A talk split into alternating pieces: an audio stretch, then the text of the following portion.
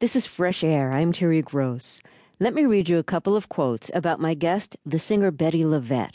A couple of years ago, Jon Pareles wrote in the New York Times, at age 59, she is as eloquent as any soul singer alive. In writing about her new CD in Entertainment Weekly, the reviewer asked, quote, Is there a more wrenching soul singer alive than Bettye LaVette? If so, keep it to yourself because I'm too wrung out from this CD's intensity to take anything more emotionally potent. Unquote. So if you've never heard of Bettye LaVette, you may be wondering why. There's a good reason. After a promising start in the early 1960s, when she had a couple of singles that became R&B hits, things just didn't work out for her. The 1972 album she recorded for Atlantic, that was supposed to be her breakthrough, wasn't released, until 2000 when a French producer licensed it from Atlantic and started her comeback. In 2005, Joe Henry produced an album by her, and now Bettye LaVette has a new album called The Scene of the Crime. Like her 1972 album, it was recorded in Muscle Shoals, Alabama. The bass player from that 1972 album, David Hood, is featured on several tracks of the new one. His son, Patterson Hood, of the band The Drive By Truckers, is featured on guitar and co produced the album. Let's start with a song from the new CD, The Scene of the Crime. This song is called They Call It Love.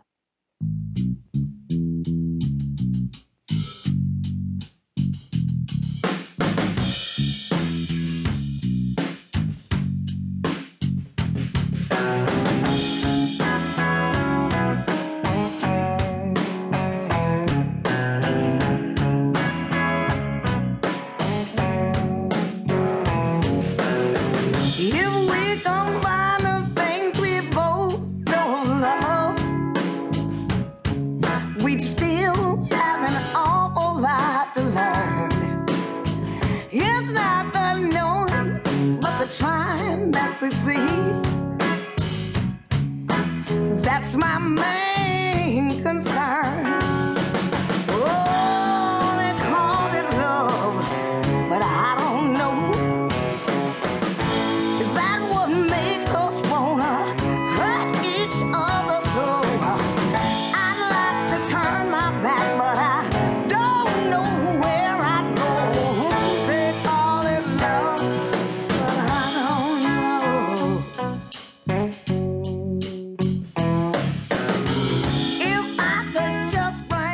That's Bettye LaVette from her new CD, The Scene of the Crime. Bettye LaVette, welcome to Fresh Air. Let's talk a little bit about um, the story behind this new CD, Scene of the Crime. Um, you recorded it at the Fame Studio in